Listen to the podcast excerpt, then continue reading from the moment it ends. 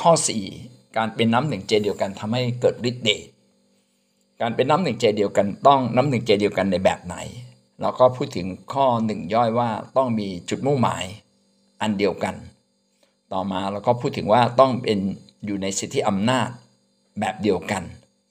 ก็คือเราจะมี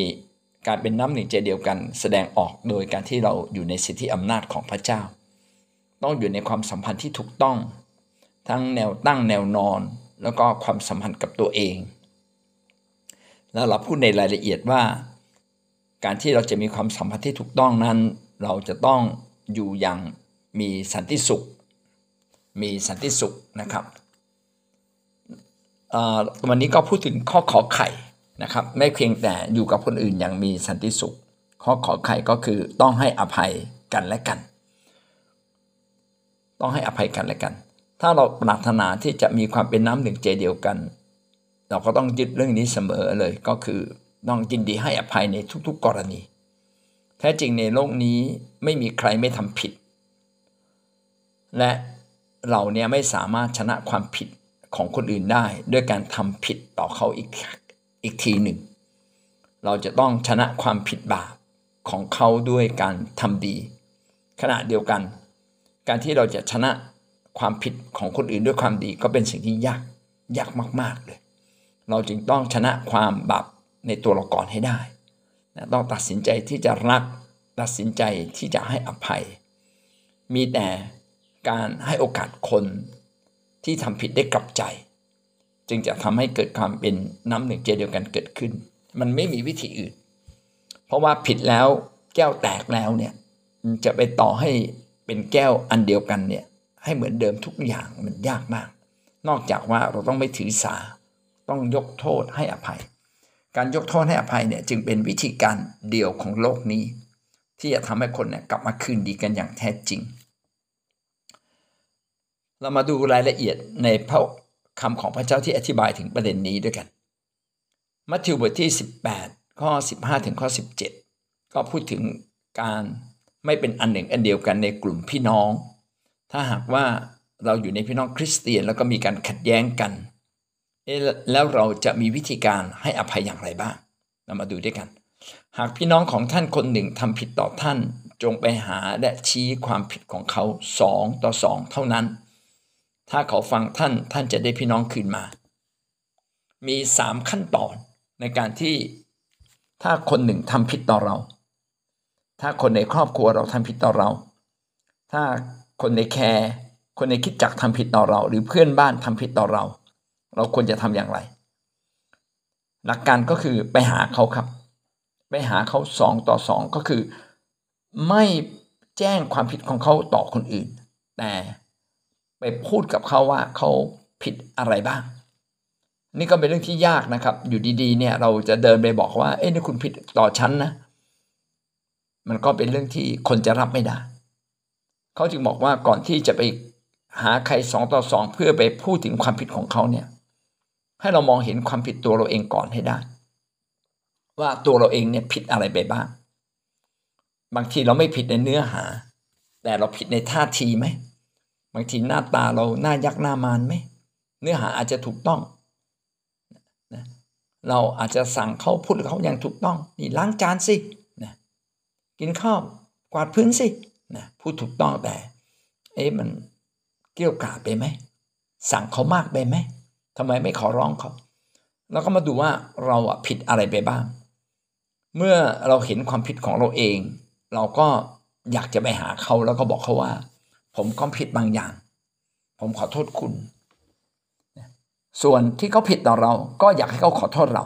ก็ต้องบอกเขาบอกว่าผมขอโทษคุณนะที่วันนี้ผมเกี้ยวกราผมพูดจาไม่ดี ยกโทษให้ผมด้วยนะผมตั้งใจละงวดหน้าจะไม่ทำอย่างนี้พยายามจะตั้งใจนะก็ขอให้โอกาสผมด้วย ถ้าเขาบอกเออยกโทษนะเราเราก็บอกเขาว่า ก็แต่แต่ที่ผมพูดไปแบบนี้ผมเองก็รู้สึกว่าคุณทำบางอย่างผิดเหมือนกันนะ แล้วก็ดูว่าสีหน้าเขารับเราได้ไหม ถ้าสีหน้าเขาไม่ยอมรับเรา พี่น้องพูดไปก็เกิดปัญหาแน่นอนทะเลาะกัน เพราะว่าเราอาจจะอธิษฐานเผื่อเขาน้อยไป หรือเขาอาจจะมีความเย่อหยิ่งที่ไม่ยอมรับความผิดที่เขาทากรณีแบบนี้เราต้องถอยฉากออกมา ก็คือไม่สามารถคืนดีกัน แต่เราก็ไม่ถือสา คือเราคืนดีกับเขา แม้เขาจะไม่คืนดีกับเราร้อยเปอร์เซ็นก็คือรักษาใจของเรา เห็นไหมว่าแนวตั้งเรากับพระเจ้าเนี่ยถูกต้อง เพราะเราไม่ถือสาเขาละเรายกโทษให้เขา แต่สำหรับสำหรับเรากับเขา เราอะยินดียกโทษ แต่เขาอาจจะไม่ยกโทษให้กับเรา แนวนอนอาจจะมีปัญหา คือระหว่างมนุษย์กับมนุษย์อาจจะมีปัญหาอยู่ ในกรณีที่เขาฟังเรา เขาก็จะยอมรับความผิดของเขาแล้วก็คืนดีกัน แต่ในกรณีที่เขาไม่ฟังเรา อันนี้ทำอย่างไรก็พูดถึงประเด็นที่สองนะครับ ในข้อ 16 จึงกล่าวว่า แต่ถ้าเขาไม่ฟังท่านจงพาอีกคนหนึ่งหรือสองคนไปด้วย เพื่อให้คำพูดทุกคำที่คำพูดทุกคำได้รับการยืนยัน ด้วยปากของสองสามคนเพื่อทุกคำจะเป็นหลักฐานได้ ในกรณีที่เป็นเรื่องที่ร้ายแรงเรื่องใหญ่ เราก็มาสู่ขั้นที่สองแต่ถ้าเป็นเรื่องเล็ก ๆ พี่น้องก็ผ่านไป ไม่กวาดบ้านไม่ล้างจาน พูดจาไม่ดี บางทีเนี่ยก็เขาก็ไม่เห็นตัวเอง และเราก็ไม่ต้องการคัดคันเอาเป็นเอาตาย แต่ถ้าหลายครั้งแล้วนะแล้วเราก็อยากจะใช้ความรักในการช่วยเขา อันนี้ทุกขั้นตอนเลยนะ ไม่ว่าขั้นตอนที่หนึ่งขั้นตอนที่สองต้องมีขั้นตอนของความรัก ถ้าเราไม่มีความรักในการไปหาคนเนี่ยมันก็ทะเลาะกันตั้งแต่เห็นหน้ากันแล้ว ตั้งแต่เดินเข้าบ้านแล้วใช่ไหมแต่ถ้า เรามีความรักอย่างน้อยที่สุด คนก็แปลกประหลาดใจงั้นในกรณีที่สองเนี่ยมันก็ว่าพูดคนเดียวแล้วเขาไม่รับเรา แต่เราเห็นว่าเรื่องนี้เป็นเรื่องสำคัญ ก็ยินดีไปเพื่อจะไปคืนดีเพื่อจะไกลเกลี่ยไกลเกลี่ยคืนดีนะ ไม่ใช่พาสองคนไปเพื่อไปหาเรื่องเพื่อให้ทุกคำพูดของเราเนี่ยเป็นการยืนยันว่าสิ่งใดถูกสิ่งใดผิด เพื่อจะได้กลับมาคืนดีกันได้ การที่เราพาคนไปเนี่ยอาจจะไม่ใช่ธรรมเนียมของคนไทยมากนัก คนไทยก็บอกว่าเอาแล้วนี่มารุมกันเหรอใช่ไหมดังนั้นเราต้องไปด้วยท่าทีที่ความรัก เช่นอาจจะไปด้วยกันซื้อของไปให้ ชวนไปกินกาแฟ ชวนไปทานอะไรด้วยกัน ทานเสร็จแล้วก็สำแดงความรักก่อนนะผมรักคุณนะ ผมรู้ว่าคุณมีความสำคัญมากสำหรับ ในแคร์ในโบสถ์ของเรา แต่ว่าอย่างไรก็ตามวันนี้เรามารักกันมากขึ้นดีไหมคือว่าเรื่องวันนั้นอะ มันเป็นอย่างนี้นะอะไรเงี้ยใช่ไหมก็ไม่ใช่เพียงคนเดียวที่รู้เห็น แต่ว่ามีหลายคนเห็นนะแล้วเราก็บอกเขาว่าอืมวันนั้นคุณไม่ตั้งใจหรือเปล่า ที่คุณทำอย่างนี้ไป อันนี้ที่เราเราบอกว่าเขาไม่ตั้งใจเนี่ย อันนี้เป็นการ พูดด้วยความรักเมตตา เขาอาจจะตั้งใจจริง ๆ แต่ว่าดีที่สุดนะ ผมว่าคิดว่าดีกว่าเอาสองคนไปนะเอาผู้นำที่รักเขาดูแลเขาไปพูดกับเขาก่อน ไปบอกเขาก่อนเลย ว่าตกลงมันเกิดเหตุการณ์อะไรขึ้นในวันนั้นเนี่ยแล้วคุณรู้ตัวไหมว่าคุณผิดอะไรไปบ้าง เอาละคุณรู้แหละเขาผิดในกอไก่ผิด แต่ตัวคุณเองอะ ผิดกับในกอไก่บ้างไหมอันนี้ คุยเพื่อเขาจะได้รู้จักตัวเองก่อน เมื่อเขารู้จักตัวเองว่าเออ จริงว่าผิด พี่น้องก็ค่อยพา พาคนอื่น ไปเกลี่ยไปคุยไปไก่เกลี่ยหรือไม่งั้นถ้าสมมติว่าผู้นำไก่เกลี่ยได้แล้วก็จบ ก็คือผู้นำกับในกอไก่ ก็ไปหาคนที่มีปัญหา แล้วก็เพื่อจะได้พี่น้องกลับคืนมา คือทุกครั้งที่เราไปพูดคุยกันเนี่ย ต้องคำหนึ่งเสมอเลยนะ แม้เราไปคนเดียวหรือไปสองสามคน เพื่อได้พี่น้องกลับคืนมา ไม่ใช่ไปเพื่อทะเลาะเบาแวงหรือไปขยายความขัดแย้ง อันนั้นไม่ใช่หลักการของการให้อภัย หลักการของการให้อภัยคือยินดีให้อภัยอยู่แล้ว ไม่ว่าเขาจะรับหรือไม่รับก็ตาม เอาละในกรณีเขาไม่รับล่ะ เราไม่สามารถดีพี่น้องคืนมาเขาเขาไม่เอา ผู้นำไปคุยละสองสามคนไปคุยกันแล้วเขาก็ไม่ยอมยืนยันเหมือนเดิม แสดงว่าอะไรแสดงว่าเขา ไม่ยอมรับความจริง แสดงว่าเขายังจมอยู่ในบาปแสดงว่าเขาอยู่ภายใต้อำนาจของอำนาจแห่งซาตานบางอย่างละเช่นอาจจะเป็นคนที่เย่อหยิ่ง อาจจะเป็นคนที่มีความขมอยู่ในใจ วันนี้ขอแก้แค้นนะขอแก้แค้นในกอไก่ หรือว่าเออเป็นคนที่เห็นกับตัวมากอะไรเงี้ยเป็นต้น แล้วแต่แต่ละคนไม่เหมือนกัน ซึ่ง ถ้าหากว่าเรามีการคุยกันอยู่เรื่อย ๆ มีการไก่เกลี่ย และยกโทษกันอยู่เรื่อย ๆ คนเราก็จะค่อยๆเติบโตขึ้น เอาละในกรณีคนที่หนึ่งไปไม่รับพากันไปเป็นกลุ่ม อาจจะมีพี่เลี้ยงไปด้วย หรือพี่เลี้ยงไปก่อน ก็ยังไม่ยอมรับอีก อันที่สามทำไงครับ ถ้าข้อ 17 บอกว่า ถ้าเขาไม่ฟังคนเหล่านั้นจงไปแจ้งต่อคริสจักร ถ้าเขายังไม่ฟังคริสจักรอีก ก็ให้ถือว่าเขาเป็นเหมือนคนต่างชาติหรือคนเก็บภาษี ถ้าว่าขั้นตอนที่หนึ่งขั้นตอนที่สองเขาไม่ยอมรับการให้อภัย ซึ่งกันและกัน เราก็ต้องไปหาคิดจักคือพาคนของคิดจักก็คือผู้นำผู้นำคิดจักแล้วก็อาจจะมีทีมรองผู้นำต่างๆ เพื่อไปไก่เกลี่ยคืนดี เอาละเรื่องมาถึงผู้นำ นี่ต่างว่าขั้นตอนแรกเราไปเรายังแสดงความรักไม่ดีพอ หรือตอนที่พี่เลี้ยงไปยังแสดงความรักไม่ดีพอ นี่แหละถึงขั้นตอนที่สามแล้วคิดจักต้องแสดงความรัก ผู้นำก็ต้องแสดงความรักนะครับ แล้วก็พูดถึงหลักการว่าเราเห็น เห็นว่าทุกคนมีคุณค่า อยากให้ทุกคนได้กลับมาคืนดี การทะเลาะเบาแว้งการขัดแย้งกันเป็นเรื่องธรรมดาในคิดจักแต่ทุกคนเราต้องโตขึ้น เมื่อเราโตขึ้นเราต้องยินดีให้อภัย ดังนั้นผู้นำก็ต้องมาไกลเกลี่ยนะครับ เมื่อผู้นำมาไกลเกลี่ยเขายอมรับไหมอะถ้าเขายังไม่ยอมรับอีกนะครับ พระคัมภีร์พูดได้รุนแรงมากเลย ถ้าเขาไม่ฟังคริสจักร ก็ให้ถือว่าเขาเป็นเหมือนคนต่างชาติ หรือคนเก็บภาษี คนต่างชาติก็คือคนที่ไม่มีพระเจ้า นะก็คือในยุคนั้นคนต่างชาติทุกคนไม่มีพระเจ้า ถ้าคนไหนมีพระเจ้าก็จะกลายเป็นยิวหมดเลย ก็จะมาแปลงชาติมาเป็นยิวนะก็มาเข้าสุนับกลายเป็นคนยิวมาถือธรรมบัญญัติของพระเจ้า หรือเหมือนคนเก็บภาษี คนเก็บภาษีคือคนยิวที่รินาทาเรนก็ไม่มีหลักการพระเจ้าแล้ว อันนี้ก็เป็นสามขั้นตอน เราจะเห็นว่าการ ไปแก้ไขปัญหานั้น เพื่อพาคนกลับมาคืนดี ไปไกลเกลี่ยไปทำอย่างไรให้เครื่องบินลงอย่างเรียบๆนะครับ ไม่ใช่ลงในที่ขุขระมีทำลานบินให้เครื่องบินลงทำให้คนโง่ทำให้คนทำผิด มีจุดยืน กลับมามีมีที่ยืนไม่ใช่มีจุดยืน มีที่ยืนภายในคิดจักรของพระเจ้า อันนี้ก็เป็นสามขั้นตอนนะเหตุ เป้าหมายในการทำสิ่งเหล่านี้ก็เพื่อให้คนเนี่ยกลับมาถึงจุดแห่งการ กลับมาคืนดี และมีที่ยืนในคิดจักกลับมาเป็นพี่น้องเหมือนเดิม ก็ต้องใช้เวลา สิ่งที่สำคัญมากที่จะทำให้คนมาถึงการยอมถูกไก่เกลี่ยและคืนดีกัน พี่น้องก็ต้องสอนเรื่องการกลับใจตั้งแต่ต้น สอนเรื่องเป้าหมายในการดำเนินชีวิตคริสเตียน ก็คือไปสอนบทเรียน 18 บท ถูกไหมครับว่าเป้าหมายของชีวิตคริสเตียนคือการเปลี่ยนตัวเอง การยอมจำนนต่อพระคริสต์ยอมรับว่าตัวเองมีบาปอะไรบ้าง ทีนี้ถ้าพี่น้องไม่เคยสอนเลยไอ้มัทธิวบทที่ 18เนี่ยจะเกิดขึ้นในคิดจักท่านอย่างมากเลย คือมีเรื่องทะเลาะเบาแวงแล้วปัญหาคือลงท้ายไม่จบ แก้ไม่ได้ ที่แก้ไม่ได้เพราะ เพราะเราไม่เคยสอน เพราะเราไม่เคยพูดในคิดจัก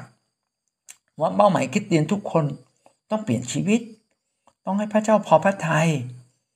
ต้องให้เราเป็นคนใหม่ ถ้าเจอว่ามีความผิด เราไม่ต้องเถียงใครแล้ว กลับใจ ถ้าหากเราไม่เคยบอกคนของเราแบบนี้นะ คนในสังคมเขาไม่กลับใจกันนะเขาก็ขนาดเขาเรียกว่ายืนกระต่ายขาเดียวใช่ไหมอืม กระต่ายเนี่ยเอ้นี่ก็มีนิทานนะกระต่ายขาเดียวคือเขา เอาขากระต่ายไปกินแล้วอะนะแล้วเขาบอกเนี่ยไม่จริงหรอกกระต่ายมีขาเดียว กระต่ายมีสี่ขาไม่มีขาเดียว ก็คือยืนยันความผิดตนเองโดยที่ไม่ละอายใจ อันนี้ก็เป็นสิ่งที่เราต้องปูพื้นฐานคริสเตียนตั้งแต่ต้นดังนั้นถ้าเราไม่เคยปูพื้นฐานคิดเตียนเนี่ยพี่น้องจะเก็บแต่คนดี ยากนะโบสถ์ไม่ใช่มีแต่คนดี เพราะเราเรา เราเอาคนในสังคมมาเป็นสมาชิกเราอะก็มีทั้งคนดี คนที่ปรับปรับปรุงตัวมาบ้างแล้ว คนที่ไม่เคยปรับปรุงตัว คนที่ไม่เคยอยู่กับคนอื่นได้ ก็เชื่อพระเยซู แล้วเขาก็อยู่ในโบสถ์ก็จะก่อปัญหา ดังนั้นเราเองก็ต้องสอนเรื่องนี้ แล้วก็ก็ยังบอกไปถึงว่า ในชั้นสอนพระคัมภีร์ในโบสถ์เนี่ยต้องมีชั้นพพช คือพระวจนะเพื่อชีวิตจริง ๆ แล้วก็แยกคนใหม่ไปเรียนต่างหากอย่าเอาคนใหม่มาเรียนกับคนเก่า เพราะว่าคนใหม่เนี่ยควรจะถูกวางรากฐานชั้นซามูเอลชั้นซามูเอลชั้นซามูเอลคือชั้นบทเรียนสำหรับผู้เชื่อที่สอนในโบสถ์มี 12 บท ทุกคนควรจะเรียนให้จบนะครับพิมพ์เอกสารเป็นเล่มๆพิมพ์เป็นบทๆให้เขาไปเลยนะครับ ให้เขาจดนะอย่าก็ทิ้งในโบสถ์พอก็ทิ้งอยู่ในโบสถ์ไม่มีทางโต อันนี้คิดจักจึงเป็น ที่ที่สอนชีวิต เพื่อให้คนเนี่ยสามารถอภัยกันเป็น เมื่อเราอภัยคนอื่นเป็น เราก็จะอภัยคนในครอบครัวเราเป็น อภัยพี่น้องในโบสถ์เป็นก็จะอภัยคนในคนในบ้านของเรานะภรรยาก็จะอภัยสามีได้ง่าย สามีก็จะอภัยภรรยาได้ง่ายนะครับ แล้วเราก็กลับมาคืนดีกันได้ง่าย เพราะว่าพระเจ้าต้องการให้เรานั้นเต็มด้วยสันติสุขกลับมาเป็นอันหนึ่งอันเดียวกัน สรุปว่าการเป็นอันหนึ่งอันเดียวกัน เป็นวิธีการที่ง่ายมากเลยคือต้องยกโทษนะครับมัทธิวบทที่ 18 ข้อ 21 ถึงข้อ 22 ขณะนั้นเปโตรมาทูลพระองค์ว่าพระองค์เจ้าข้าข้าพระองค์ควรยกโทษให้พี่น้องที่ทำผิดต่อข้าพระองค์สักกี่ครั้ง ถึงเจ็ดครั้งเชียวหรือ พระเยซูตรัสตอบเขาว่า เราไม่ได้บอกท่านว่าเจ็ดครั้งแต่เจ็ดสิบครั้งคูณเจ็ดโอ้ เจ็ดสิบครั้งคูณเจ็ดสี่ร้อยเก้าสิบสิ่งนี้หมายความว่า ถ้าพี่น้องผิดต่อเราซ้ำๆซักๆหน้าที่ของเราคือยกโทษ จริงๆ แล้วการยกโทษเนี่ยทำให้จิตใจเรากลับมาสู่สันติสุข ถ้าเราไม่ยกไม่ยกโทษให้คนอื่น เราจะไม่พบพระเจ้าเลย ใจไม่บริสุทธิ์จะไม่พบพระเจ้า ใจขุ่นมัวจะไม่สามารถพบพระเจ้าได้ หน้าที่ของเราก็คือต้องยกโทษคนอื่นเสมอ ดังนั้นเหตุการณ์ในบ้านเมืองที่คนนู้นทะเลาะคนนี้นะครับประท้วงคนนั้นคนนี้นะครับมีทั้งถูกมีทั้งผิด ก็มาถึงจุดว่าเรายกโทษเขาได้ไหม เราจะทำดีตอบแทนการชั่วได้ไหม ถ้าเราทำการดีตอบแทนการชั่วไม่ได้ แล้วก็ไม่แตกต่างจากคนต่างชาติ เราไม่แตกต่างจากคนชั่วร้ายหรือเหมือนคนเก็บภาษีนะครับ เพราะว่าเราก็คิดเหมือนอย่างคนในโลก แต่พระเจ้าปรารถนา ที่จะให้เราคิดแบบคนของพระเจ้า คือให้อภัยคนอื่นอย่างแท้จริง 2 โครินธ์บทที่ 2 ข้อ 10 ถึงข้อ 11 ข้อ 10 ถึงข้อ 11 กล่าวว่า ถ้าพวกท่านยกโทษให้ใครข้าพเจ้าก็ยกโทษให้เขาด้วย และถ้าข้าพเจ้ายกโทษเรื่องอะไรไป วงเล็บถ้ามีเรื่องใดที่ข้าพเจ้าจะต้องยกโทษให้ข้าพเจ้าก็ทำเฉพาะพระพักพระคริสต์เพราะเห็นแก่ท่านทั้งหลาย อาจารย์เปาโลเขียนจดหมายไปถึงชาวโคริน ว่าถ้าชาวโครินเห็นว่าใครทำผิด เขาบอกที่โครินเนี่ยมีการล่วงประเวณีเยอะนะครับ ลูกก็เอาภรรยาพ่อมาทำเป็นภรรยาก็มี คือในสมัยนั้น คนที่มาเชื่อพระเจ้าเนี่ยอาจจะมีภรรยาหลายคน แล้วก็ลูกก็ไปเอาภรรยาน้อยของพ่อ มาเป็นภรรยา ซึ่งพ่ออาจจะเสียชีวิตไปแล้วก็ตามนะครับ ก็เป็นสิ่งที่ผิดไม่ได้ให้เกียรติพ่อ นะครับ แล้วก็เป็นการทำผิดต่อพระเจ้า ถ้าเขาเหล่านั้นยกโทษ อาจารย์เปาโลบอกข้าพเจ้าก็ยินดียกโทษ แล้วเวลาอาจารย์เปาโลยกโทษเนี่ยเขียนไว้ดังนี้ข้าพเจ้าก็ทำเฉพาะพระพักพระคริสต์เพราะเห็นแก่ท่านทั้งหลาย บางทีการยกโทษนั้นอาจจะสมบูรณ์ไม่สมบูรณ์ แต่ว่าอะไรเวลาอาจารย์เปาโล ต้องการยกโทษอาจารย์เปาโลบอกอาจารย์เปาโลทำด้วยความจริงใจ นะด้วยใจที่ซื่อตรงด้วยความจริงใจ อยู่ต่อหน้าพระพักพระเจ้าก็คือพระเจ้าตรวจสอบได้ ว่าใจเราคิดอะไรอยู่ข้างในก็คือไม่โกหกตรงไปตรงมา ซื่อตรงซื่อสัตย์เวลายกโทษก็ยกโทษด้วยความจริงใจ ก็คือหมายความว่า สิ่งที่เขาทำผิดเราก็ต้องเอาออกหมดเลย ไม่ไม่เอาเก็บไว้ในใจอีกแล้ว ถ้าเราเก็บไว้ในใจก็เท่ากับเราไม่ได้ยกโทษ เขาต่อหน้าพระพักพระเจ้า เรายกโทษด้วยปากแต่ใจข้างในไม่ได้ยกโทษ อย่างนี้ก็ไม่ใช่เป็นการยกโทษ ทีนี้เราก็ต้องฝึกตัวเราเอง เวลาเรายกโทษเนี่ยเรายกโทษได้ใจไหมคือหมายความว่า ลบความผิดเขาหมดสิ้นไหมเขายืมตังเราอะห้าร้อยบาทแล้วไม่จ่าย พี่น้องยังเคืองอยู่ไหมหรือเขาพูดจาไม่ดี แล้วเรายกโทษให้เขาแล้ว บอกพระเจ้าแล้ว พระเจ้าผมขอยกโทษ แล้ว จริง ๆ ในใจยังเคืองอยู่ไหม ถ้ายังเคืองอยู่ เอ๊เราก็ไม่ได้ยกโทษด้วยความเต็มใจ แล้วก็ไม่ได้ยกโทษแบบซื่อตรงหมดจบหมดจดซื่อตรงหมายความว่าเขาทำผิดแค่ไหน ก็ยกโทษจนหมดสิ้นทุกความผิดของเขาเลยทีเดียวเนี่ยอาจารย์เปาโลก็พูดไว้เช่นนั้น ข้อ 11 บอกว่าเพื่อไม่ให้ซาตานได้เปรียบเรา เพราะเรารู้กลอุบายของมันแล้ว ในฉบับ มี1971 ก็เขียนว่าเพื่อไม่ให้ซาตานมีชัยเหนือเรา แต่ในฉบับอมตะธรรมบอกว่าไม่ให้ซาตานได้เปรียบเรา ถ้าเราค้างความผิดของเขาไว้ในของใครสักคนหนึ่งไว้ในใจซาตานก็ขี่คอเราสิครับนะมันได้เปรียบเราไม่ขี่คอเรา เพราะเรายังเก็บความโกรธ เมื่อเก็บความโกรธแล้วก็มีโอกาส พร้อมที่จะปะทุออกมาได้ตลอดเวลา การยกโทษก็คือยกโทษอย่างสมบูรณ์ ถ้าเรายกโทษอย่างสมบูรณ์มามันแกล้งอะไรเราไม่ได้ล้วมันจะเอาเรื่องนั้นมาจัดการเราไม่ได้แล้ว เพราะเราไม่ไม่เอาเรื่องแล้วไงเราไม่ถือสาแล้วอะทำกี่ครั้งเราก็ไม่ถือสา ก็เป็นเรื่องที่คริสเตียนต้องเป็นอย่างนี้ ถามว่ายากไหมยากนะ ก็เป็นเรื่องที่ต้องฝึกฝึกจริง ๆ ถ้าพี่น้องไม่ฝึกในการยกโทษอย่างสมบูรณ์ อย่างหมดจด เราก็จะยกโทษแบบยังคาใจ ถ้าเรายกโทษคาใจเราก็เก็บมาสตาไว้ในชีวิตเรา อันนี้ก็เป็นสิ่งที่เราไม่สามารถชนะสงครามไฟวิญญาณได้เลย เพราะว่าเรายังคาใจอยู่ข้างใน ในโลกนี้เมื่อเรามองไป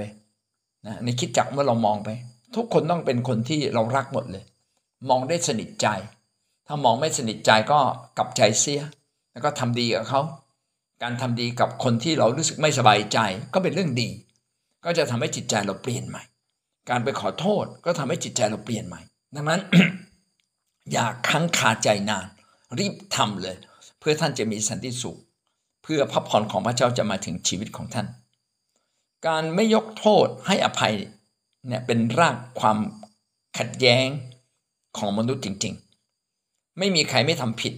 เว้นแต่พระคริสต์ก็คือไม่มีมนุษย์คนไหนไม่ทำผิด พระคริสต์ทรงเป็นมนุษย์ด้วย แต่พระองค์ก็ไม่ไม่ทำผิด จึงไม่มีมนุษย์คนไหนไม่ทำผิด ถ้าเราต้องอยู่ในสังคมของคนที่ต้องทำผิดอยู่ตลอดเวลา เราจะมีความสุขได้อย่างไร ถ้าหากว่าเรายกโทษไม่เป็น ก็หวังว่าเราจะเป็นคนหนึ่งที่ยกโทษเป็น การยกโทษจึงเป็นสิ่งที่ ง่ายๆนะการยกโทษนั้นเป็นสิ่งง่าย ๆ แล้วก็เป็นสิ่งเดียวที่จะพาให้คนกลับมา มาเป็นเอกภาพกับท่านทำให้คนกลับมาเป็นน้ำหนึ่งใจเดียวกันกับท่าน จงยกโทษเถิดแล้วก็ฝึกยกโทษจนเรายกโทษได้อย่างสมบูรณ์ เหมือนกับเรายกโทษ อยู่ต่อหน้าพระพักพระเจ้าบอกพระเจ้าข้าพเจ้ายกโทษแล้วจริง ๆ โคโลสีบทที่ 3 ข้อ 13 ก็ได้พูดถึงประเด็นนี้ว่า จงอดทนต่อกันและกัน และถ้าใครมีเรื่องราวต่อกันก็จงให้อภัยกัน อดทนต่อกันและกัน มีเรื่องราว เช่นมีความขัดแย้ง มีความขัดใจ มีความคับข้องใจ บางทีบอกว่าเราไม่ได้โกรธหรอก แต่เราคับข้องใจ คับข้องใจก็ก็เป็นความบาปขัดใจก็เป็นความบาปไม่ว่าท่านจะถูกหรือผิดนะ ก็เป็นความบาปที่เก็บไว้ในใจ มีความขัดแย้งอยู่ในใจนะสุดท้ายก็อาจจะเจอกันทะเลาะวิวาททีนี้บางคนอาจจะถามว่าเอาแล้วคนเรานี่โกรธบ้างไม่ได้เหรอ ก็เราเป็นฝ่ายถูกอะโกรธชอบทำเราโกรธไม่ได้เหรอโกรธชอบทำเนี่ยเป็นอย่างนี้นะครับ คือเราโกรธที่เขาทาผิด แต่เป็นความโกรธที่มีเมตตาอยากเห็นเขาเปลี่ยนแปลง ไม่ใช่โกรธแบบอาฆาตมาร้ายที่อยากทำลาย ทุกครั้งที่เราโกรธพี่น้องสำรวจดู เป็นความโกรธแบบอาฆาตมาร้าย อยากทำลายไหมถ้าเราอยากทำลายเขา อันนี้ก็ไม่ถูก เราต้องมีเมตตาพาเขากลับมาสิ ถ้าเราเป็นคนฝ่ายพระเจ้า เราต้องมีเมตตาพาคนกลับมา ถ้าเราไม่มีเมตตาพาคนกลับมา ก็เป็นการโกรธแบบอธรรม แสดงว่าเราเกลียด เราไม่พอใจนะครับ จงให้อภัยกัน องค์พระผู้เป็นเจ้าทรงให้อภัยพวกท่านอย่างไร ท่านก็จงทำอย่างนั้นด้วย ถ้าเราดูความผิดของเรา พี่น้องจะพบว่าความผิดของเรามากมายคนอื่นนะผิดนิดเดียวนะ แต่เราผิดเยอะแยะเลย นี่คือเรื่องจริงนะครับ งั้นจงฝึกที่จะให้อภัยคนอื่น จบประเด็นเรื่องการให้อภัยกันและกันนั่นคือประเด็นข้อขอไข่นะครับ เราขึ้นหน้าร้อยเจ็ดสิบนะครับ รักกันและกัน ความรักเนี่ยนำมาให้ถึงซึ่งความสมบูรณ์ ถ้าเรามีความรักเราจะนำมาซึ่งความเป็นน้ำหนึ่งใจเดียวกัน ความรักคืออะไร ความรักก็คือการทำดี การมีเมตตาต่อคนอื่น ในหนึ่งโครินธ์บทที่ 13 ใช่ไหมข้อ 4 ถึงข้อ 7 บทที่ 13 ข้อ 4 ถึงข้อ 7 ก็ได้พูดว่าความรักต้องอดทนนาน กระทำคุณให้ ความรักไม่อิจฉาไม่ยิงพยอง ความรักต้องชื่นชมยินดีเมื่อเขาประทึกประพฤติถูก และก็ไม่ชื่นชมยินดีเมื่อประพฤติผิดนะครับ ความรักทนได้ทุกอย่าง ถ้าเรามีความรัก ความรักก็จะเป็นกาวประสานให้ความขัดแย้งได้กลับมา การที่เราจะยกโทษให้คนอื่น ก็เป็นเรื่องของความรัก ถ้าเราไม่เคยรับความรักจากพระคริสต์เราก็จะยกโทษให้คนอื่นยากมากเลย เราจึงต้องยกโทษด้วยความรักนะครับ ความรักใหญ่ที่สุด หมายความว่าชีวิตของเราเนี่ยพี่น้องจะพัฒนาได้หลายอย่าง แต่พี่น้องต้องพัฒนาสิ่งที่สำคัญมากก็คือพัฒนาเรื่องความรักคนอื่น รักพระเจ้าก็ต้องรักคนอื่น ถ้าเราบอกเรารักพระเจ้ามาก แต่เราเกลียดคนนู้นคนนี้ อย่างนี้เราไม่ได้รักพระเจ้าจริง รักเราไม่ได้รักพระเจ้าสุดใจ รักพระเจ้าแค่ครึ่งใจ ถ้ารักพระเจ้าสุดใจ ก็ต้องรักห่วงใยพี่น้อง รักกังวลห่วงใย อยากเห็นคนอื่นได้ดี อยากเห็นคนอื่นนั้นได้รับการยกโทษ อยากให้เขามีโอกาสที่จะแก้ไขชีวิตใหม่ เราจึงต้องเป็นคนให้โอกาสคน ถ้าเรารักคนเราก็จะให้โอกาสคน และเราก็จะอดทนต่อความผิดนะเปรียบเหมือนพ่อแม่ พ่อแม่ก็อดทนต่อความผิดของลูก แม้บางครั้งเจ็บปวดมากก็ยังต้องอดทนเลยนะเราก็ไม่ถึงกับจัดการกับลูกอย่างรุนแรง เพราะว่าความรัก พระเจ้าจึงยกย่องเรื่องความรักนั้น เป็นความรักที่ใหญ่ที่สุด โรมบทที่ 13ข้อ8ได้เขียนดังนี้ อย่าเป็นหนี้ใครเลยนอกจากความรักซึ่งมีต่อกัน พี่น้องเคยเป็นหนี้ไหมเวลาเป็นหนี้คนก็ทวง แล้วเวลาเขาทวงเขาทวงทวงแรงๆด้วยนะครับ แบบจัดการเราอย่างรุนแรง อันนี้ไม่มีความรัก พระเจ้าเลยบอกว่าอย่าเป็นหนี้ใครดีกว่า เพราะว่าถ้าท่านเป็นหนี้คนท่านจะถูกเขี่ยวเข็น ตรงนี้นะน่าจะเป็นหลักสำคัญของคริสเตียน คริสเตียนเนี่ยถ้าอยากจะอยู่กับคนอย่างมีความสุข อย่าเป็นหนี้นะอย่าเป็นหนี้เลยนะอย่าเป็นหนี้ของเงินผ่อน ถ้าท่านซื้อสินค้ามาแล้วตัวสินค้าเองเนี่ยไม่สามารถที่จะเกิดดอกออกผลได้ ซื้อมาทำไม แล้วยังไปเสียดอกเบี้ยอีกอะเอาแต่พอดีนะครับ แต่ถ้าท่านซื้อมาแล้วเครื่องมือนั้นสามารถช่วยเราทำอาหารกิน ก็ดูว่าเราสามารถผ่อนมันได้จริงๆไหมถ้ามันเป็นภาระหนักเกินไปก็อย่าไปอย่าไปมีเลยนะอย่าเป็นหนี้ใคร นอกจากอะไรเป็นหนี้ความรัก เป็นหนี้ความรักหมายถึง คนอื่นเขาทาดีกับเรา เราไม่ต้องคืนเขาก็ได้ เราคืนคืนคนอื่นได้แล้ว คนอื่นเขาทาดีกับเราเราก็ทำดีกับคนอื่นๆทำดีตอนไหนก็ได้ เพราะฉะนั้นไม่ต้องถูกเขี่ยวเข็น ไม่ต้องถูกบีบบังคับ พระเจ้านั้นอยากให้เราเป็นไทยมีเสรีภาพ ดังนั้นก็ต้องระวังอย่าเป็นหนี้การมีหนี้ทำให้เกิดการทะเลาะเบาแวงเปล่าๆนะครับ ไม่จำเป็นจริงๆ อย่าไปยืมเลยนะครับ นอกจากความรักซึ่งมีต่อกัน แต่อะไรที่เราให้ด้วยความรักพี่น้องทำเถอะครับ เพราะว่าพระเจ้าอยากให้เราเป็นหนี้ความรัก ไม่ใช่เป็นหนี้เงินทอง เพราะว่าผู้ที่รักคนอื่นก็ได้ปฏิบัติตามบทบัญญัติครบถ้วนแล้ว ถ้าเราปฏิบัติต่อคนอื่นด้วยความรัก ก็เท่ากับเราทำตามบทบัญญัติ เราก็จะไม่โลภเราก็จะไม่ลักขโมย เราก็จะไม่แย่งคนรักของเพื่อนบ้านมาเป็นของเรา เราจะไม่แย่งสามีภรรยาเขามาเป็นของเราเราจะไม่โลภ สิ่งของต่างๆนะครับ เราก็จะไม่ขี้โกง เราก็จะไม่โหดร้ายไม่อิจฉา เพราะว่าเรามีความรักความรักก็นำมาถึงซึ่งความสมบูรณ์นะความรักครอบงำมาถึงซึ่งความสมบูรณ์ ถ้าใจของท่านถูกครอบงำโดยความรัก อารมณ์ความรู้สึกของเราก็กลับดีขึ้นมาทันที แต่ถ้าอารมณ์ความรู้สึกของเรานั้นถูกครอบงำโดยความโกรธเกลียด โดยความอิจฉาริษยาอาฆาตมาดร้าย ไม่เคยมีความสุขเลย เราจึงต้องกลับมาขยายความรักในชีวิตของเรา แล้วบอกว่าผมมารักไม่เป็น ผมเกิดมาผมพ่อแม่ผมไม่ได้เลี้ยงผมยายเลี้ยงป้าเลี้ยงยายตีป้าตี ผมรักใครไม่เป็นผมเกลียด เราก็ต้องรับความรักจากพระเยซูคริสต์ก่อน เมื่อเรารับความรักจากพระคริสต์เราก็จะมีกำลัง และกำลังในการเปลี่ยนแปลงตนเอง แต่ถ้าเราไม่รับความรักจากพระคริสต์เราก็เปลี่ยนแปลงตัวเองยากและเราจะรับความรักจากพระคริสต์ได้อย่างไร ก็เข้ามาอยู่ในคิดจักที่เปี่ยมด้วยความรัก เข้ามาใกล้ชิดกับองค์พระวิญญาณ เข้ามานมัสการอธิษฐาน แล้วถ้อยคำของพระเจ้าก็จะเปลี่ยนเรา พระวิญญาณก็จะเคลื่อนใจเราทำให้เราได้รับความรักของพระเจ้ามากขึ้นหนึ่งเปโตรบทที่หนึ่งข้อ22 1ข้อ22กล่าวว่า เมื่อพวกท่าน ได้ชำระจิตใจให้บริสุทธิ์แล้ว ด้วยการเชื่อฟังความจริง จนมีใจรักพี่น้องอย่างจริงใจ พวกท่านจงรักกันให้มากด้วยน้ำใสใจจริง เราจะเห็นว่าเป้าหมายของหนึ่งเปโตรก็คือ รักกัน รักกันด้วยความจริงใจ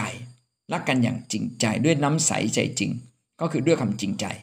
เป็นความหมายอันเดียวกัน ท่านจงรักกันและกัน และรักให้มากขึ้น อดทนต่อกันมากขึ้น อย่าหาเรื่องกันและกัน นะครับ อย่าเป็นคนที่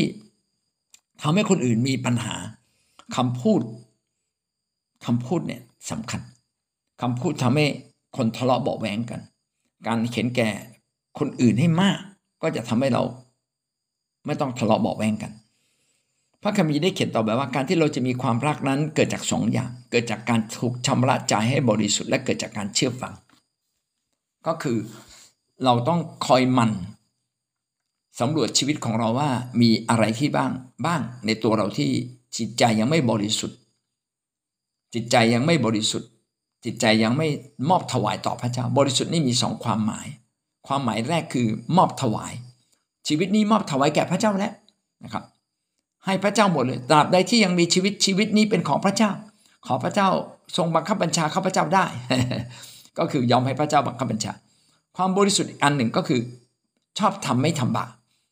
ทำในสิ่งที่ถูกต้องไม่ทำบาปอันนี้ก็เรียกว่าบริสุทธิ์ ดังนั้นบริสุทธิ์มีสองทาง เราจึงต้องชำระใจเรานะครับ ให้ใจเราเนี่ยอย่าเก็บ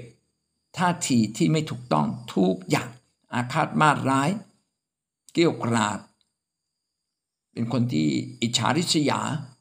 เป็นคนที่เข้มงวดคนอื่นเนี่ยต้องชำระใจให้บริสุทธิ์ และด้วยการเชื่อฟังความจริงก็คือเชื่อฟังถ้อยคำของพระเจ้า ถ้อยคำของพระเจ้า ไม่ใช่มีไว้ให้อ่าน แต่มีไว้ให้ปฏิบัติตามก็ต้องมาตรวจสอบอ่านเสร็จต้องถามตัวเองพอเราอ่านเรื่องนี้เสร็จถามตัวเอง เราเป็นอย่างนั้นไหมเฮ้ยไม่เป็นว่ะไม่เป็นเรายังไม่เคยรักใครเลย ไม่เคยให้อภัยใครจริง ๆ เลย เอาเราก็กลับใจนะ เชื่อฟังหลักการสัจธรรม ความจริงของพระเจ้า แล้วเราก็กลับใจ เป้าหมายใหญ่คืออะไรเรื่องความรักให้เรารักคนอื่นได้ และรักให้มากขึ้นรักด้วยคำจริงใจ ไม่ใช่เพราะว่าเขาให้ผลประโยชน์กับเราเราจึงรักเขาหนึ่งยอห์นบทที่สามข้อสิบเอ็ดนี่เป็นคำสั่งสอนที่ท่านทั้งหลายได้ยินได้ฟัง ตั้งแต่เริ่มแรกคือให้เรารักกันและกัน ความรักกันและกันจึงเป็นเป้าหมายใหญ่ที่สุดนะครับ ที่เราจะบอกได้ว่าเราคือคริสเตียน เราคือคริสเตียนเราคือคนของพระเจ้า ถ้าเราเป็นคนของพระเจ้าเราต้องมีความรักและรักพี่น้องให้ได้นะครับ เราไม่ได้เห็นด้วยนะครับที่เขาทำผิด แต่เรายินดียกโทษแม้เขายังทำผิดอยู่หนึ่งยอห์นบทที่สามข้อ 23 นี่เป็นพระบัญญัติของพระองค์คือ ให้เราวางใจในพระนามของพระเยซูคริสต์ พระบุตรของพระเจ้าและให้เรารักกันและกัน ตามที่พระองค์ทรงบัญญัติไว้แก่เรา ไว้วางใจพระนามของพระเจ้า เพราะว่าพระคัมภีร์เขียนไว้นะครับ ถ้าเรารักกันและกันพระเจ้าจะอวยพรเรา ผู้ที่รักกันและกัน ก็ได้ชื่อว่าเป็นสาวกของพระเยซู ถ้าเราเชื่อในพระคำของพระเจ้าเชื่อในนามของพระองค์ ก็ต้องไว้วางใจ ไม่ใช่เชื่อแค่คำพูดแต่ใจข้างใน ไม่ได้หรอกถ้าพระเจ้าไม่แก้แค้นผมต้องแก้แค้นเอง อันนี้อย่างนี้เราก็ไม่ไว้วางใจ ถ้าเขาทำผิดต่อเราแล้วเรายังให้อภัยเขาได้ ก็แสดงว่าเราเป็นผู้ใหญ่ฝ่ายวิญญาณ แต่ถ้าเราให้อภัยเขาไม่ได้ เราก็ยังเป็นเด็กฝ่ายวิญญาณอยู่ ก็ต้องมาตรวจสอบตัวเราว่าให้เราไว้ใจนามของพระเจ้าไหมอะถ้าเราไว้ใจพระเจ้าเราก็ควรจะยกโทษให้กับเขาอะถ้ายังเก็บไว้แล้วก็ แล้วก็ขมขื่นอะ คนเก็บความผิดของคนอื่นไม่เคยมีความสุขเลย แล้วเราก็กลายเป็นคนโง่ ที่เก็บความผิดของคนอยู่เรื่อยๆ แล้วคนที่ไม่มีความสุขคือใคร เรา แล้วคนที่ทำผิดต่อเราเขารู้เรื่องไหมบางทีเขาก็ไม่รู้เรื่องเลย เพราะว่าเรื่องนี้มันเกิดขึ้นนานแล้ว แล้วเราก็ไปคิดเองนะครับ เพราะเราตีความของเราเอง สิ่งที่สำคัญมากพระคัมภีร์จึงบอกว่า อย่าไว้วางใจตัวเอง แต่จงไว้วางใจในนามของพระเจ้า ทุกเรื่องถ้าเป็นความผิดจริง พระเจ้าจัดการเอง ไม่ใช่หน้าที่ของเรา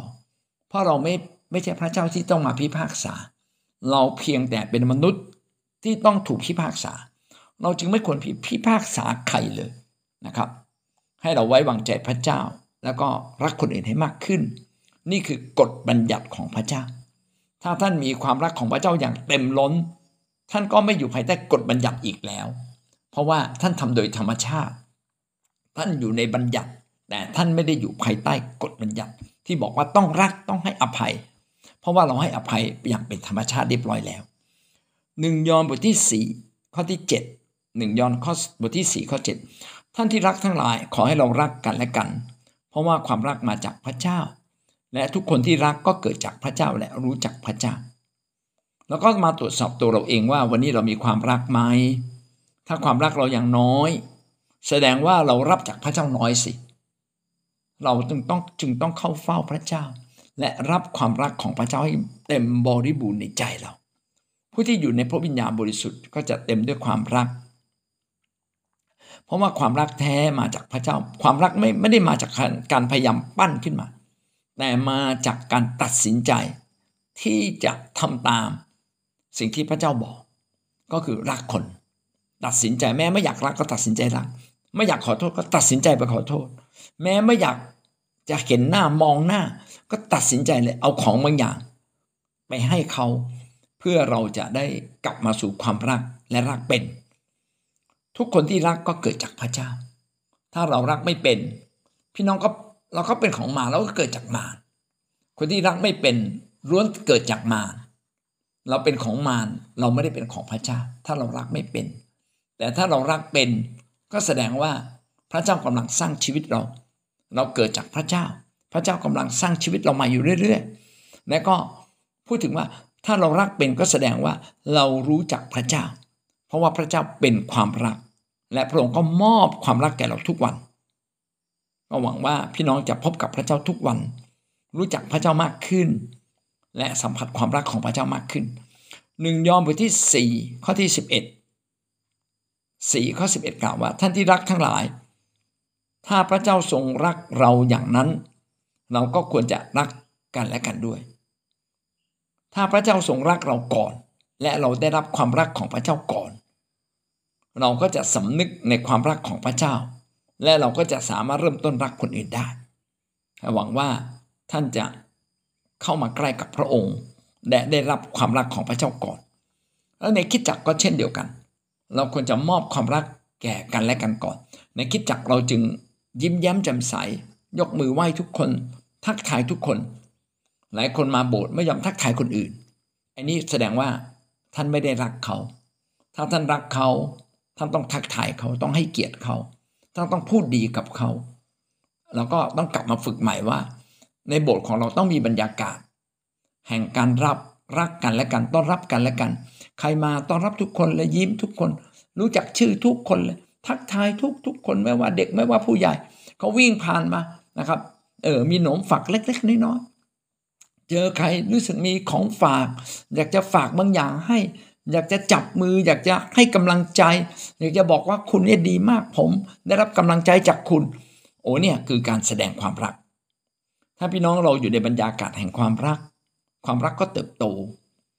นะคิดจักที่รู้จักสร้างบรรยากาศความรักนะไม่ใช่แค่คืนดีกันตอนที่เราร้องเพลงฉันรักครอบครัวความหวังของเรา แต่แสดงความรักก่อนร้องเพลงด้วยซ้ำไปหนึ่งยอห์นบทที่ 4 ข้อ 12 หนึ่งยอนนี่เขียนไว้เยอะมากเลยนะครับ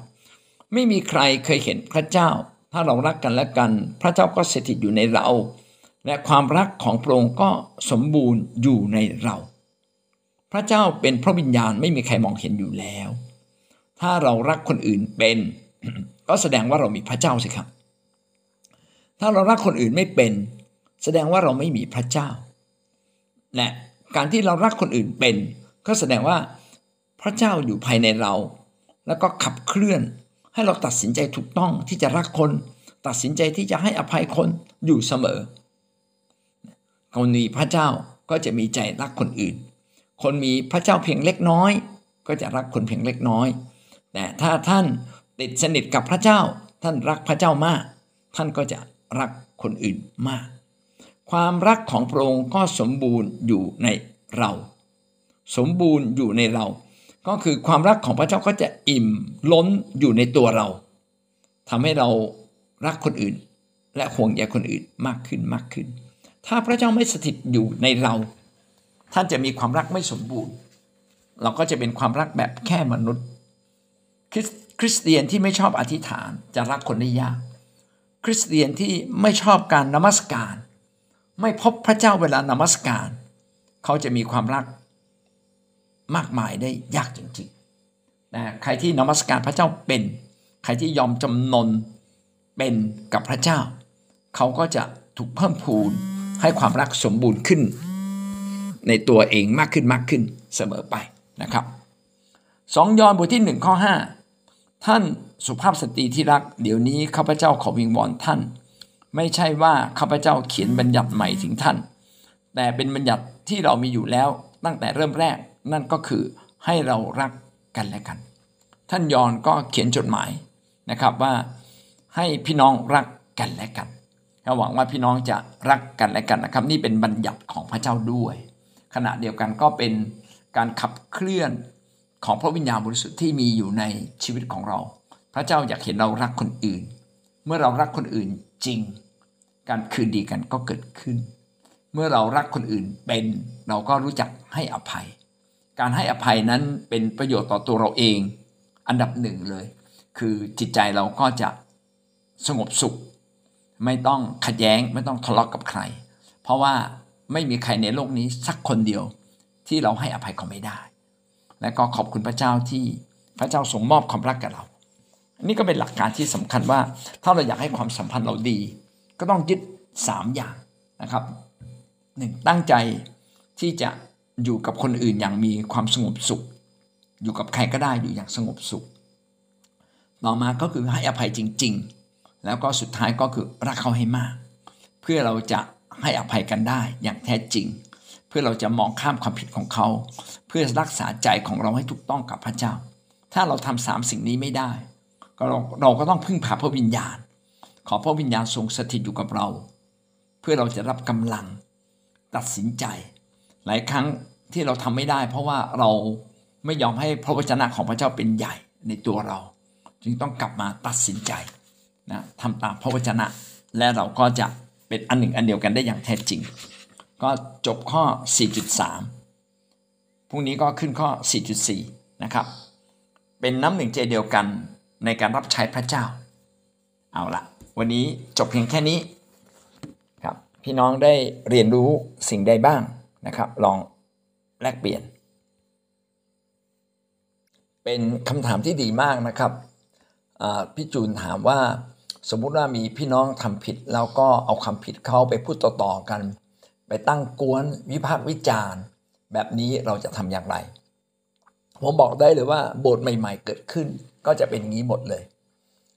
ทำไมเกิดขึ้นอย่างนี้ เพราะว่าในโบสถ์เนี่ยขาดคำสอน เรื่องการอยู่ด้วยกัน การไม่พูดถึงความผิดของคนอื่น ถ้าจะพูดพูดกับเขาโดยตรง พูดด้วยความรักคือไปหาเขาโดยตรงแล้วพูดด้วยความรักนะครับ ถ้าเราไม่ว่าขั้นตอนที่ 1 ขั้นตอนที่ 2 ขั้นตอนที่ 3 ไม่ได้เกิดจากความรักเพื่อจะไปไก่เกลี่ยพาเขากลับคืนมา ก็ล้วนผิดหมด การตำหนิติเตียน การว่ารับหลังก็ล้วนแต่เป็นสิ่งที่ผิด ทีนี้จะแก้ไขอย่างไรผมคิดว่าอันดับแรกเลยนะทำใจก่อน คือเราต้องทำใจกว้างๆยอมให้คนอื่นผิดกับเราก่อน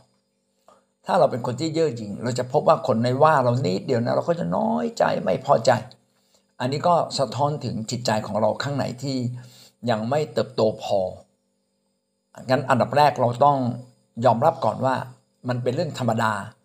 ที่คนจะวิพากษ์วิจารณ์ขณะพระเยซูเขายังวิจารณ์กันเลยแล้วถ้าแล้วเราดีกว่าพระเยซูไหมถ้าเราไม่ดีกว่าพระเยซูก็ปล่อยเขาวิจารณ์เถอะนะครับ เพราะคนที่วิจารณ์ทุกคนเนี่ยเขาต้องรับผล เพราะว่าพระคัมภีร์เขียนไว้นะทุกคนต้องรับผิดชอบต่อทุกคำพูดที่พูดออกไป โอ้แสดงว่าคนเหล่านั้นรับมากเลย เขาต้องรับผลร้ายจากคำพูดของเขา แต่หน้าที่ของเราไม่ได้สะสมต่อความผิดไม่ใช่รู้สึกสะใจแต่เราก็ต้องยกโทษ ก็เป็นการฝึกการยกโทษก่อน ฝึกการยอมรับอยู่ท่ามกลางกับคนไม่เชื่อ อันดับต่อมาต้องเข้าใจว่าเรื่องนี้เป็นการต่อสู้ฝ่ายวิญญาณเรื่องการที่โบสถ์มีทั้งคนโตและไม่โตเนี่ยเป็นเรื่องการต่อสู้ฝ่ายวิญญาณ ซึ่งเราต้องแก้ไขด้วยความรัก แล้วแก้ไขด้วยคำสอน เราต้องอธิษฐานเผื่อผูกมัดวิญญาณแห่งการกันแนะกันแหน วิญญาณแห่งการพูดด้านลบ วิญญาณแห่งการวิพากษ์วิจารณ์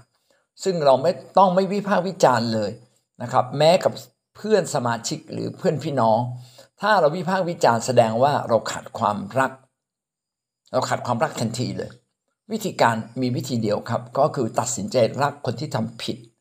แล้วก็ไปคุยกับเขาด้วยความรัก เพื่อเราจะได้พี่น้องกลับคืนมา แต่ถ้าเราไม่ทำแบบนี้เงียบเฉลยดีกว่าทำไม่ได้ก็เงียบ กลับไปอธิษฐานส่วนตัวเบาๆกับพระเจ้าว่า พระเจ้าข้าพเจ้าเจอความผิดของคนอื่น ช่างรับไม่ได้ข้าพเจ้าควรจะทำอย่างไรนะก็ไปบอก ผู้นำนะครับบอกผู้นำผู้นำก็จะเก็บเอาไว้ เพื่อจะไปสอนกันต่อไป ผู้นำก็คงไม่ใช่บ้าจี้ เต้นไปเต้นมาตามความผิดของเขา แล้วก็มาบอกเนี่ยมีคนมาฟ้องคนนั้นคนนี้ มาฟ้องแล้วคุณทำตัวไม่ดี ก็เป็นการก่อปัญหา เพราะว่าวิธีการของซาตานเป็นวิธีการทำให้ปัญหามันเกิดมากขึ้น แต่วิธีการของพระเจ้าต้องทำทุกอย่างให้ปัญหานั้นถูกสยบลง และแก้ไขโดยวิธีการของพระเจ้า เช่น การยกโทษ การคืนดี การสอน การให้อภัย การให้โอกาส นี่คือวิธีการของพระเจ้า ดังนั้นเราจึงต้องกลับมาดูนะครับ ส่วนใหญ่คนแก้ไขเรื่องนี้ผิด ก็คือตั้งกลุ่มมา ฉันก็ตั้งกลุ่มไป เขาว่าฉันมา ฉันก็ว่าเขาไป ทีนี้ก็เลยกลายเป็นตลาดเลย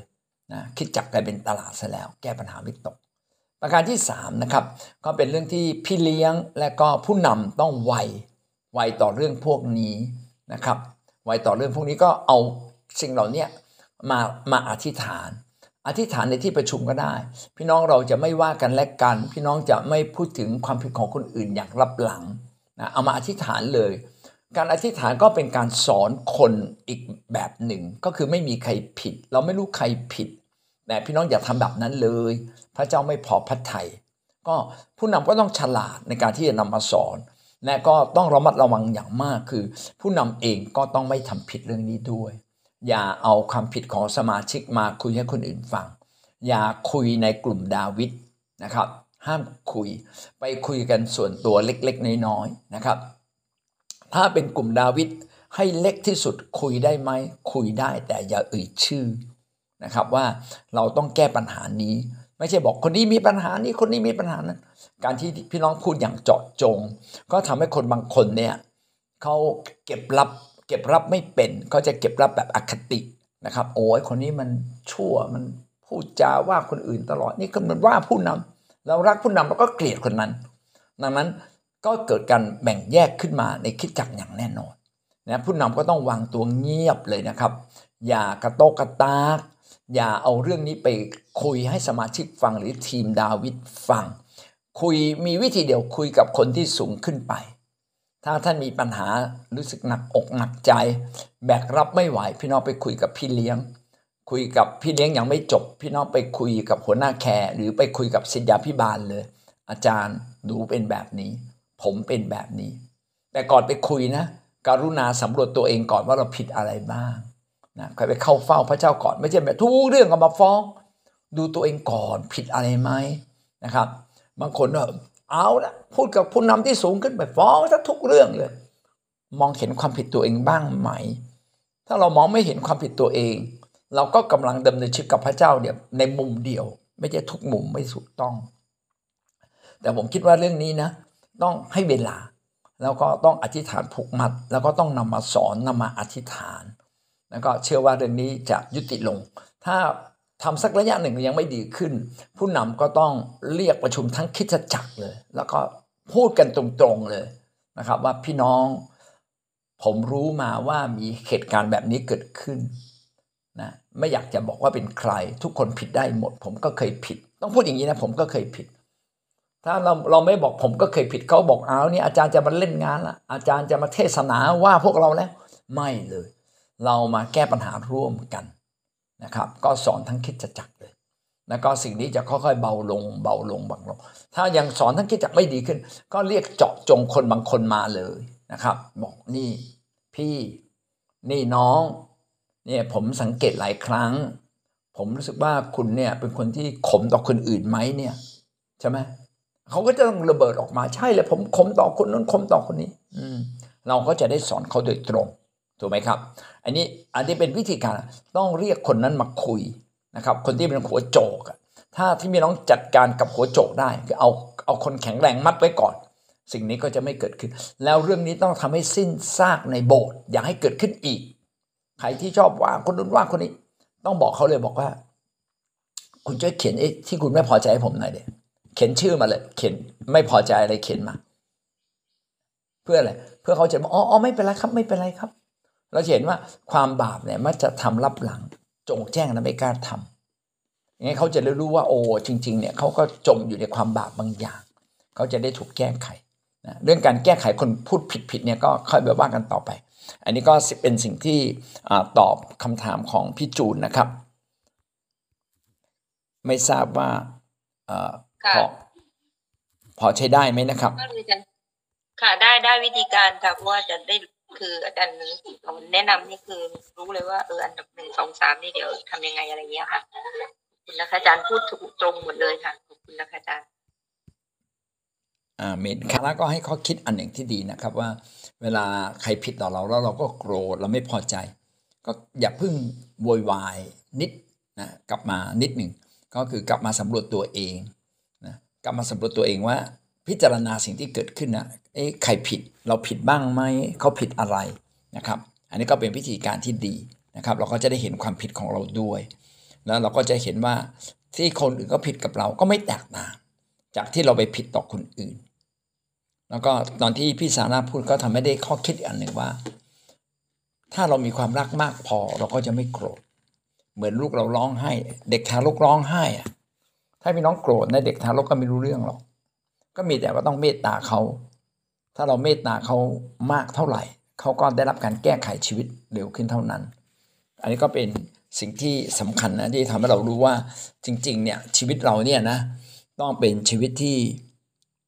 รักคนให้มากขึ้นจริง ๆ ถ้าเรารักคนมาก เราก็จะเป็นอันหนึ่งอันเดียวกับคนอื่นได้ง่าย อยู่กับคนอื่นได้ง่ายรักคนให้มากก็จะให้อภัยได้จริง ๆ รักคนให้มาก สันติสุขก็จะเกิดขึ้นในใจเรา ถ้าเราทำความดีแล้วอาจจะมีคนอื่นตำหนิเราว่าทำไม่ถูกทำยังไม่ดี ก็เป็นสิ่งที่ทดสอบใจเรานะ เราถ่อมใจพอไหม ความรักคู่กับความความถ่อมใจ ถ้าเราถ่อมใจให้คนอื่นตำหนิติเตียนเราได้บ้าง ให้คนอื่นเขาเป็นใหญ่กว่าเราได้บ้าง เราก็จะได้ใจเขาในที่สุด ความถ่อมใจก็จะทำให้เราได้ทุกสิ่งกลับมา